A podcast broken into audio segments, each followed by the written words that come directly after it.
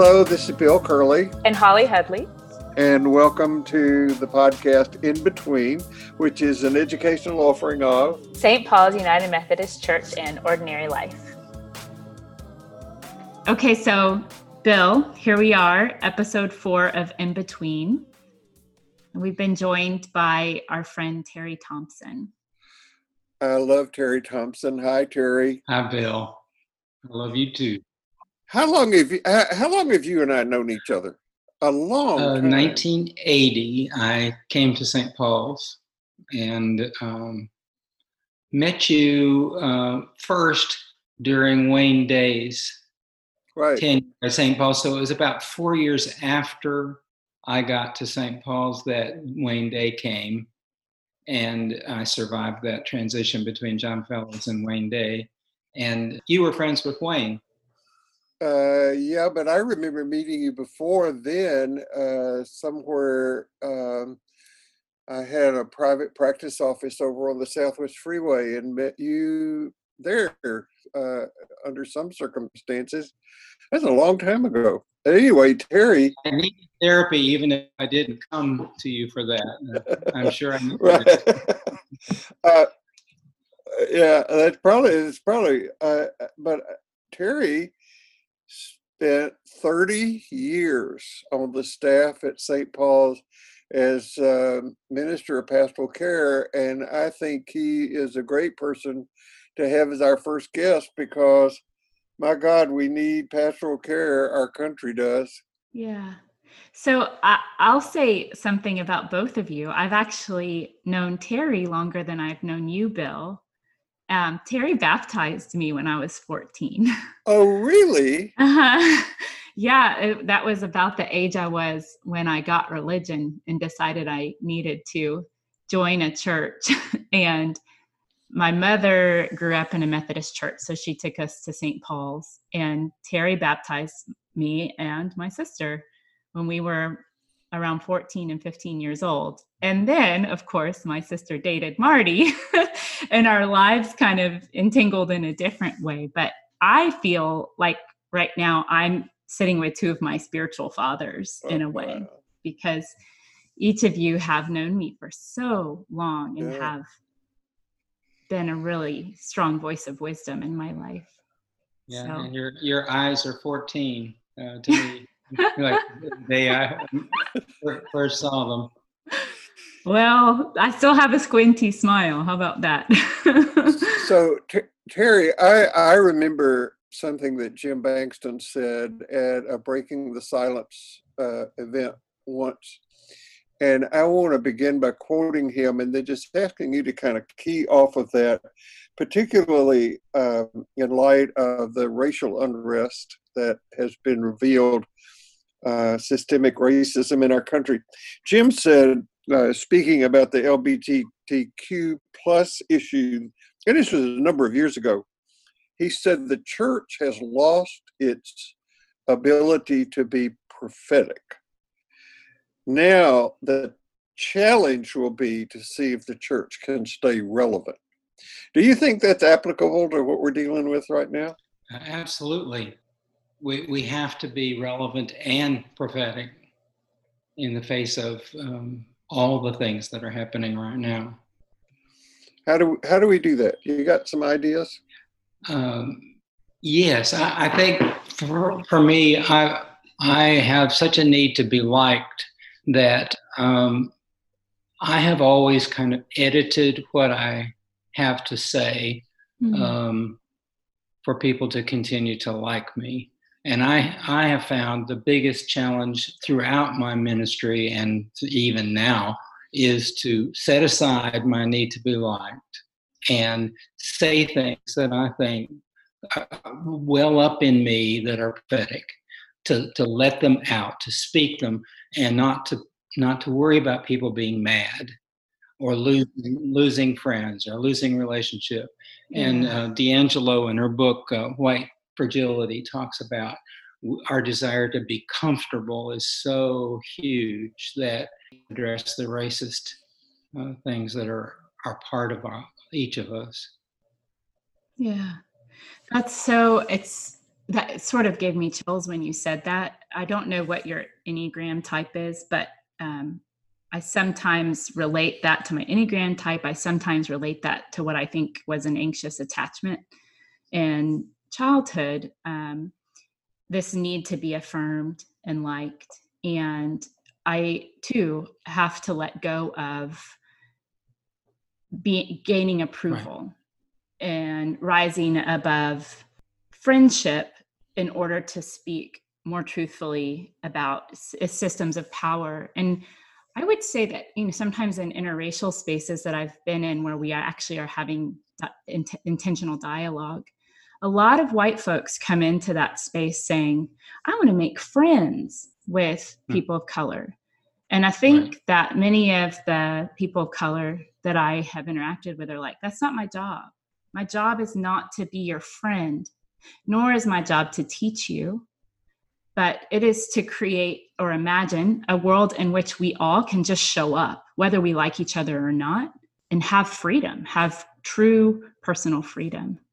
The first thing that came up for me was 1968 uh, in those those years, and Kent State occurred while I was in seminary. The, the students were murdered. And then the next day, our seminary disbanded, and we all went to Columbus, Ohio, and marched in the biggest peace rally that's ever occurred there.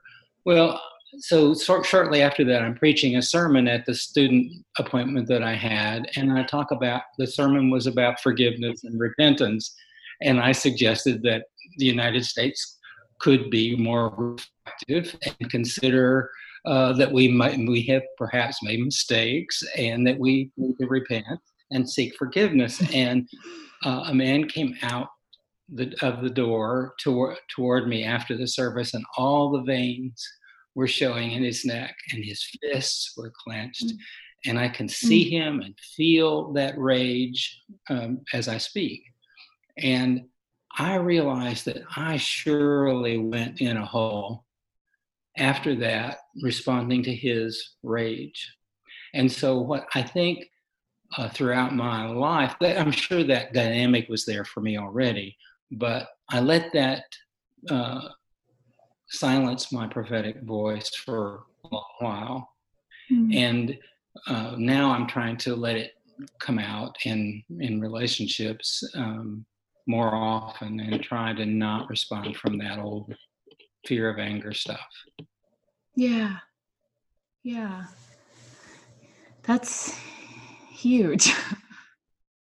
Holly, I'd like I, would like to hear you say more about either one of you say more about this uh, business about friendship because I think one of the biblical imperatives has to do with radical hospitality and um,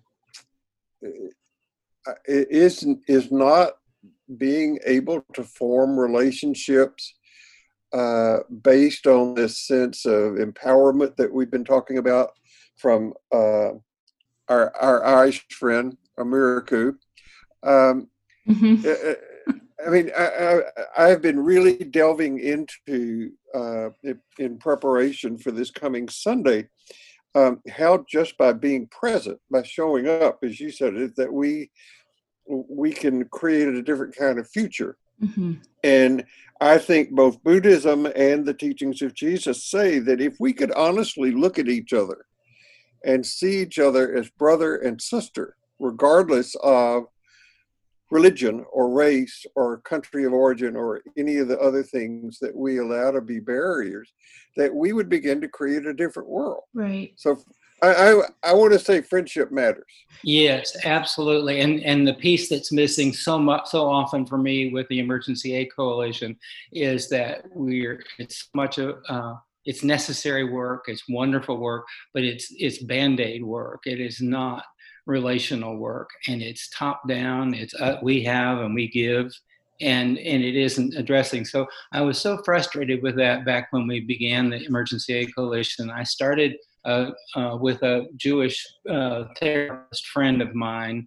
We started a support group for people waiting in line for food and we invited them into the air conditioning and we had donuts and we bribed but it was voluntary to come in and every Tuesday, uh, we did that for a year. And what it did for me, it was I saw it as learning for me. I needed to listen. I needed to hear the stories of people that were living on the streets, and, in, and there were a disproportionate number of people of color that were in on the street and in the group, and and this is kind of bookends for me. Early in ministry, I had this experience where a man looked me in the eye and said, "You are, quit patting yourself on the back you are doing exactly what you are called to be doing mm-hmm. as a, a, Christian, as a church. This and and nothing more. This is just the basic thing that you need to be doing. And he said, and when I stand on a corner and sell magazines or whatever, and you don't want to buy a magazine, what I need you to do is just look in my eyes. Look, see me, see mm-hmm. me as a person, and and I would add then as as a brother on the deepest, most profound level, to see that in the, through the eyes of that person, see my brother, mm-hmm. and therefore his pain is my pain. Yeah, you know, there's I think there is always a relational aspect to healing, whether it's relationship to self, relationship to another, relationship to society. But I think when I think about relationship and friendship, if I, I, think that it's a bit of an entangled circle. I think understanding, deep empathic understanding can come from relationship. But I also think that relationship is a byproduct of whether we're coming to a space with equity minded, right? If we're coming to a space with, I'm here to give you something, I'm here to perform an act of charity. We're not being equity minded. We're saying, I have something to give you. Or if I think the same is true for you, you have something to teach me or give me, then we're not, it's not equity minded, right? So I, I think that relationship can grow out of the willingness to just show up. It can also be begun by a relationship, that desire to show up or an experience like you had with a man looking at you and saying, Look me in the eye, see me, right? But I also think space plays a huge part in relationship. When I think of something like the EAC, where people who are being served, quote unquote, come to you, right? They're in your space. So, who is sort of the leader of the table right. there? And I think about people that I know. There, there is a guy that I became friendly with who he's a steel worker. Um, he's really insanely intelligent and really sharp and really creative. He works with the architect that I sometimes work with doing fences, and um, he helped me with a couple projects. So we became friendly and we kind of joked that he was my Mexican brother and I was his gringa sister. But the truth is, he was in my space. I have never been to his space. And so there's something about that that can't be an equitable friendship. So I, I think kind of when we're willing to sort of share space, friendship can grow out of that and relationship can be more genuine. But I think about who built the table and who is doing the inviting to the table? Or are we all choosing our position at the table and showing up because we believe in an equitable world? And that regardless of whether I like you or not, I see you as deserving of the same privileges, rights, and shared empowerment as I have. So I don't have to like you to think you deserve being a human being, being seen as a human being you know what I'm saying? So I, I, do think genuine friendship can grow out of those moments. I just think that if we go in thinking, I'm going to make friends here so that I can be an acceptable white person. I'm questioning all of my uh, interracial uh, friendships mm-hmm. uh, based on what you just said. And the, the uh, DiAngelo in, in the book White Fragility suggests if we have a relationship with a person of color, and, and if we have the relationship, then right. sit down with them and say, uh, I'd like some feedback about ways that I have given you signals that you can't be who you are in my presence. Right. He, tell me uh, what behaviors of mine get have helped have let you shut down. And I, I brought that up with the relationship I trusted the most. Uh, and we had talked about a million other things before I finally had the courage to ask that. And then mm-hmm. when I asked that, he shut down. He says, I'm, I'll have to call you back later and da, da, da, da, and just change the subject. Oh yeah, he wrote back a week later saying uh, he apologized for terminating the conversation mm. and said uh, he was he was just overwhelmed with busy stuff, mm. denying that it was related to my question. And then he said started giving me positive feedback about behaviors being open and good for for the relationship.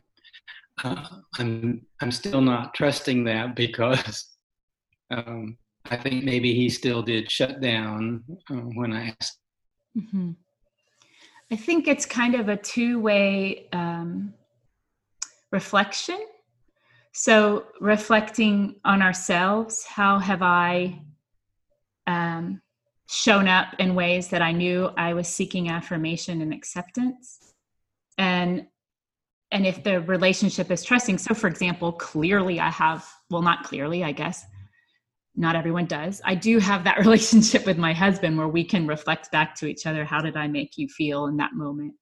Um, but so it's that two way reflection of being internal and external, seeing ourselves from hmm. someone else's point of view. I wonder why what it is that gets in the way of people being able to affirm that everybody wants the same thing everybody wants to be treated with respect. Everybody wants to um, not suffer. And if, if I think maybe I'm being naive about this, but I believe that if we could see each other through that lens, we would stop saying hateful things to each other or doing things that are are not good. You, you, we reduce uh, I mean, we can see this in history, we can see it right now. So many people in power reduce people that they consider other to be less than them. And that's just such a problem. Yeah there you know that that is the nature of interbeing right? Is to see everything as connected and everything as equal participants in evolutionary time as in evolutionary life right? Our earliest ancestors let's say were bacteria. That bacteria is as much a part of us as the human being sitting next to us. Those that interdependence is from the smallest level to the largest level um, and I agree with you. You know, we do have this universal set of human needs, which was put forth by nonviolent communication experts like Marshall Rosenberg, uh, Miki Kashtan. These are people that I learned from around this universal set of human needs. And I think one of the th- types of thinking that gets in our way is scarcity thinking. Mm. Uh, there's not enough for everyone. And if I mm-hmm give up something I will have lost rather than gained mutual empowerment. And that makes us rivals with each other. And rivals don't like each other. And, you know, sometimes that gets played out in safe ways, like in football games and political parties. But mm-hmm. when it becomes racial, then it's not not safe. Terry, I'm not familiar with the book White Fragility. Tell us mm-hmm. about that. Uh, it's a book that I was intru- introduced to it at First United Methodist Church in Austin. Uh, the pastor there, uh, Taylor Metter Fuerst, used this book for their Lenten uh, study this year. So they did 40 days of studying this book. Anyway, it's by Robin DiAngelo, and she teaches racial inclusivity mm. to corporations and businesses and churches and all, all over. And she's white, and she sees her message as being teaching, uh, one of teaching white folks to be aware of their fragility. And so um, mm-hmm. she says there, when you, I love her, some of her uh, quotes, she talks about white fragility and the rules of engagement. And she said, um, Thus, Mhm. the first rule and the cardinal rule of engagement is do not give me feedback on my racism under any circumstances. Right. That's the cardinal. And then the ne- and if you must break the cardinal rule, then you must follow these other rules. And then she's got all these qualifications and things that can shut down the conversation if you if black people do them wrongly. If they if they say Right. things the wrong way because we just shut down and then start blaming them. And the most present one right now for me, the most urgent one right now is our response to the violence that occurs on the streets, the looting that occurs on the streets. And what I'm seeing white Mhm. people do with that, not that I'm justifying the violence or the looting, but what I see white people doing is then immediately dismissing the whole issue and saying "Eh, this isn't something I need to address because the, the violence just gives me excuse to not think about it. Well, we just so I've listened to the audiobook and I found it useful as well. Um, that, but the you know what we do is we justify our position by saying violence and looting is wrong, Right. And we focus on the flames rather than the spark, right? We focus on this the fire rather than what caused the fire. Root causes, again, Yeah. the EAC, I think we should be doing as much investment in what uh, contributions toward eliminating root causes as the sandwiches we give, at least as much.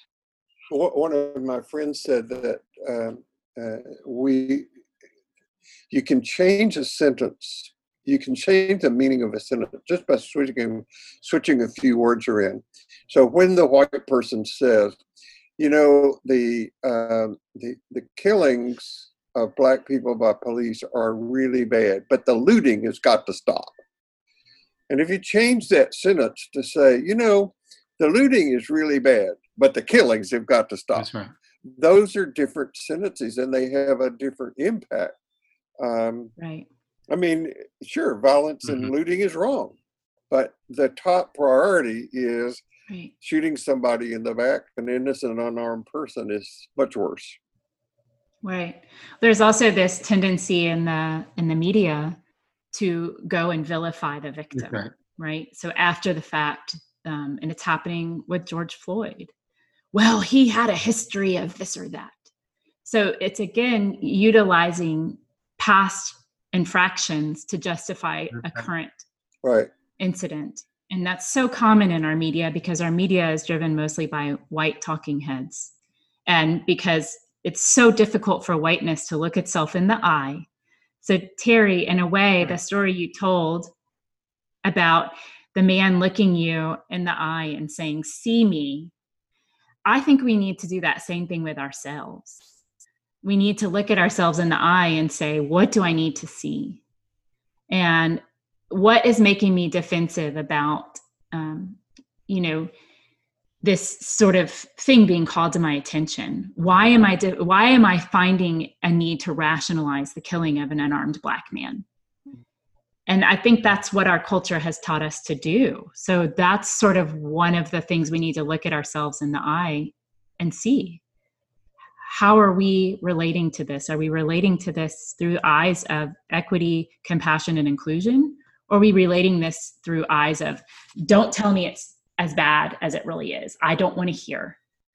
Well, I think too that one of the things that blocks conversation is that it's just like in being in an intimate relationship with someone. When you see that you have been complicit in a difficulty in the relationship, um, you're going to have to take some hits for that. And that doesn't feel comfortable. And I think that for white people to stand and listen to the legitimate grievances that black people have is really hard for people. You know, Terry, you mentioned that you have this need to be liked, and there are so many people who are afraid of anger um, that they don't want to hear the hurts and grievances that black people have. I think we are we are called into a season of discomfort. Yeah, yes We need to stay there. We need to stop being comfortable, and uh, the pandemic is perfect uh, playing ground for us to stay in this discomfort and disease, uh, Right. and and until we can try to really put things together long enough for it to give us energy to do something different. Yeah, that's a little bit how Bill and I were talking about anger last week, right? Is to be mm-hmm. to be motivated to to to listen to the grief and and tap into our own grief about the way things have gone and become angry enough to want to create something different. And I I really feel like that's also I'm going to mention this again, but you know that story I keep mentioning uh, that I owe credit to Ta-Nehisi Coates for this metaphor of being in the cage, right? Yes. Yeah, where the realization that we we are not outside of the cage. We've been in the cage together all of these hundreds of years. It's just that white society may just be waking up to the fact that we're in the cage. Yeah, the, the, the prison guard is just as much in prison as the prisoner. Right. And and very different realities of that prison experience. But you know, this is I think what Thich Nhat meant in his poem Call Me by My True Name. Yeah, I, I a colleague of mine in Austin um, got me to read the book uh, Tears We Cannot Stop by Michael Dyson. And uh, I think that was one of the most painful reading experiences I've had in a long, long time because there was so much in that book that I kind of knew at a head level to be true. Sure. But uh, as I will say Sunday when we're talking about the teachings of Buddha and Jesus, uh, all of this stuff in our heads has got to make this epic 18 inch journey down to our mm-hmm. hearts before it does right. any good at all. And um, right. that takes work, that takes effort, it takes a, a, willingness. I love the way that you put it, Terry. It we're called to a season of discomfort.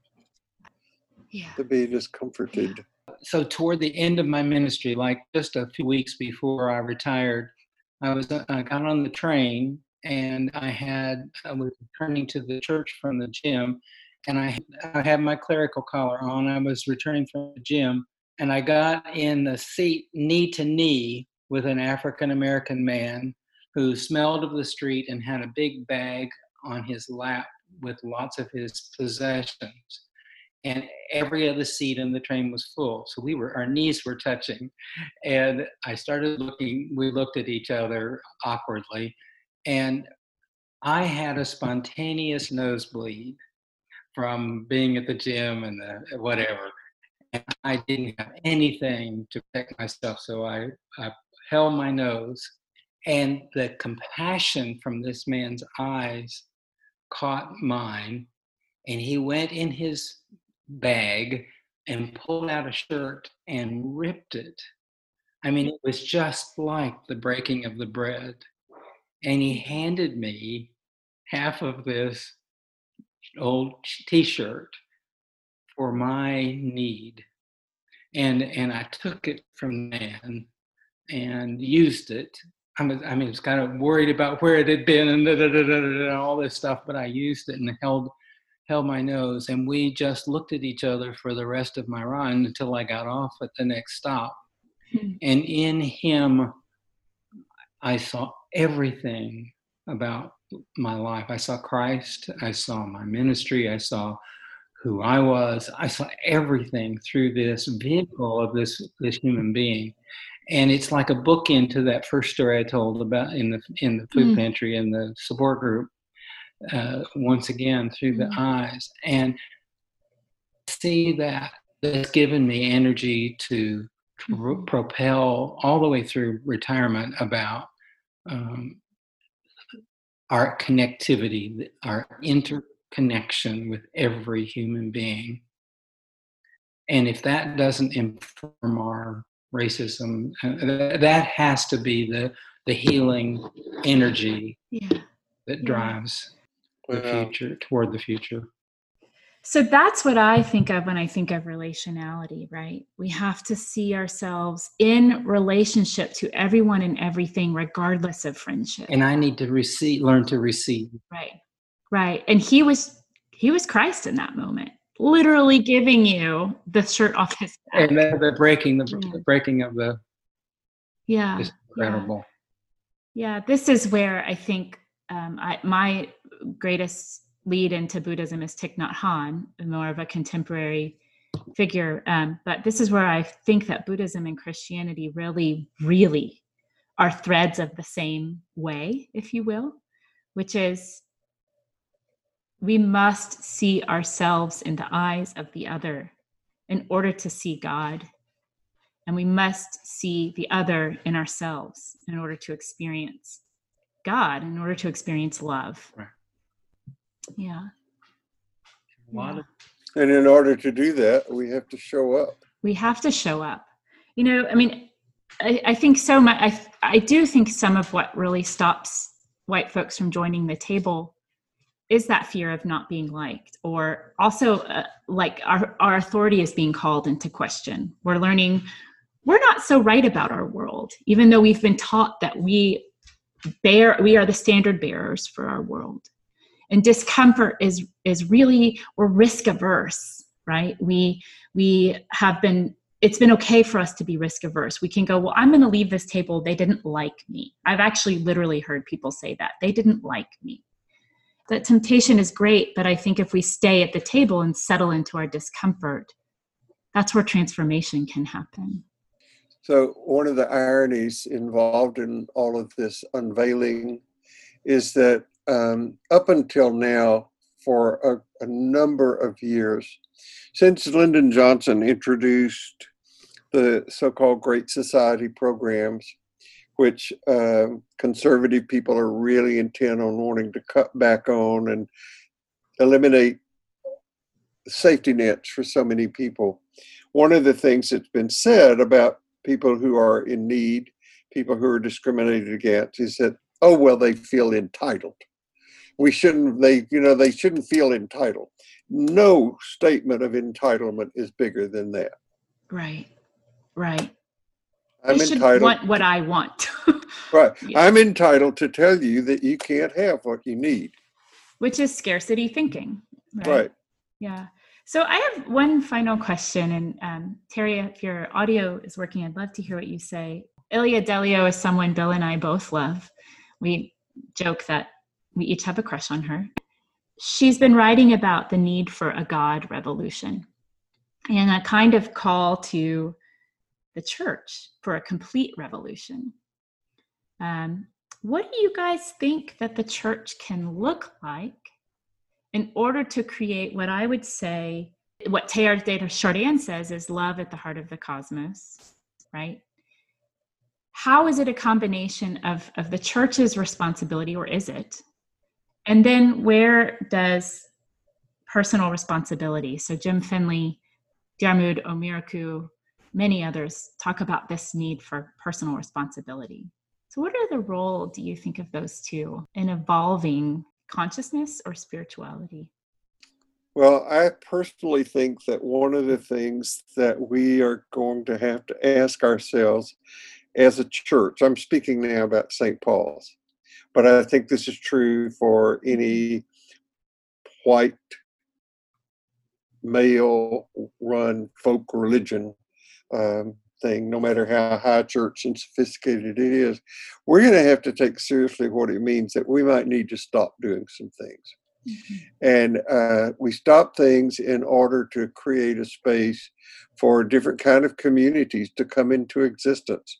Communities that are communities of empowerment as O'Murchu talks about that um, are communities that um, are intentionally designed um, not to absorb other people not to ask other people to come join us but are collaborative efforts on the part of, in this case, white and black people to create something that we can all be part of. Mhm. And that's scary for people to think about because it might mean stopping things that we hold very dear.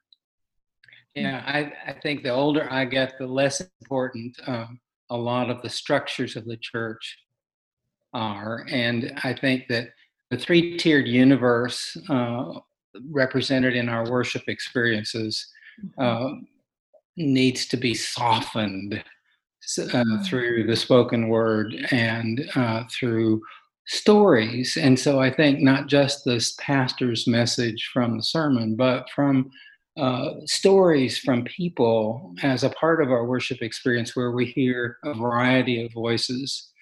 Uh, you know, I'm, we're always kind of shocked when going through the service, and then we we pull out the Apostles' Creed, and there are a million other creeds that we could use, but we keep using that one over and over and over again. It just keeps stating this God's out there and we're down here, and uh, and even though I don't know people at St. Paul's that believe that or think that much, we still say it because it's part of the tradition, and I think.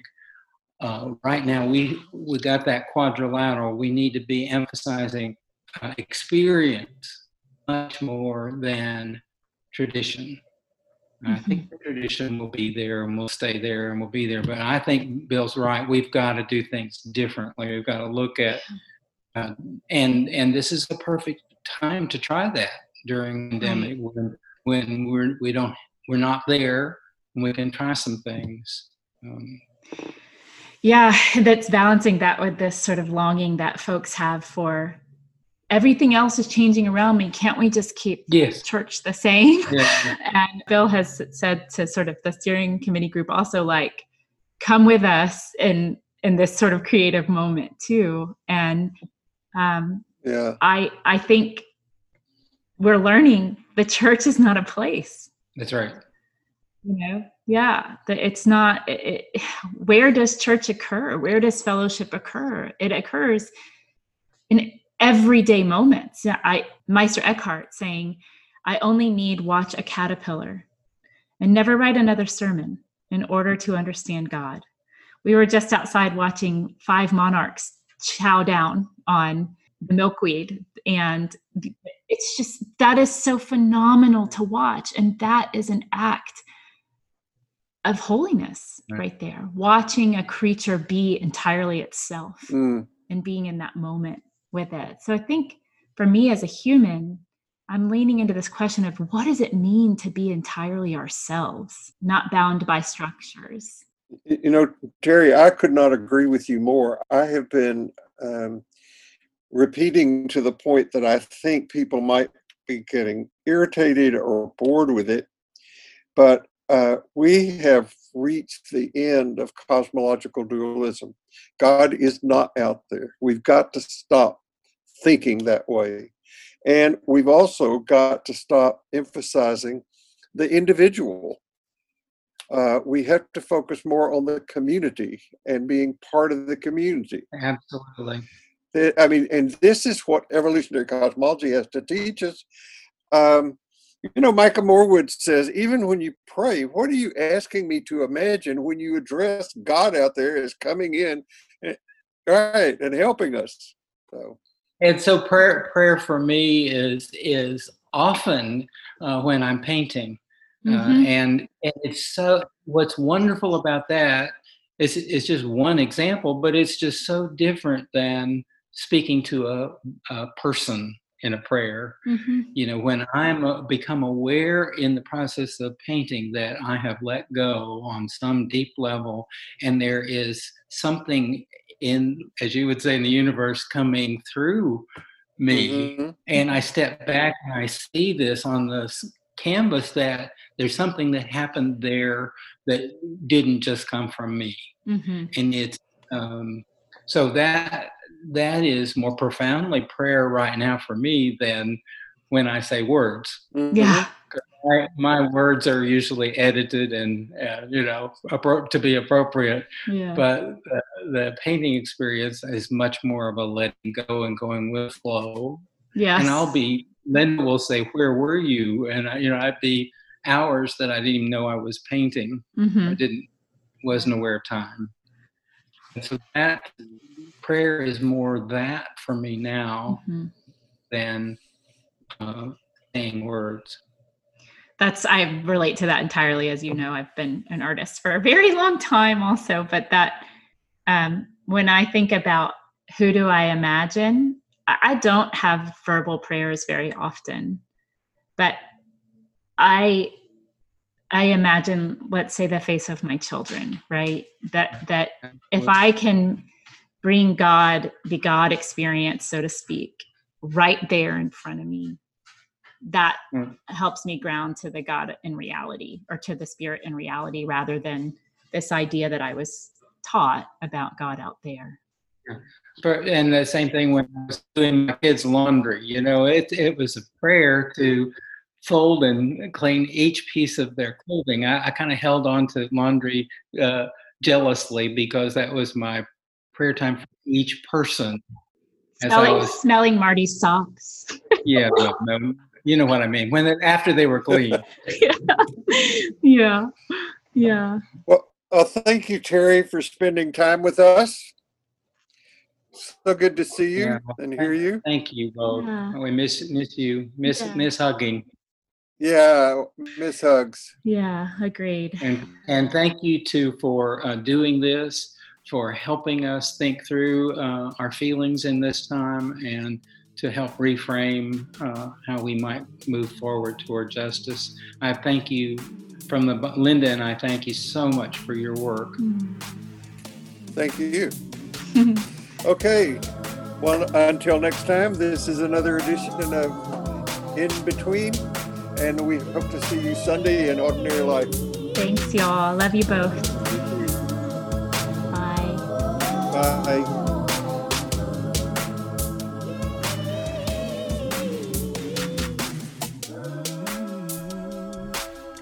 This episode of In Between was recorded on June 17th, 2020. Thanks for joining us. You can find us on Apple Podcasts or wherever you download podcasts from, or on our website at ordinarylife.org.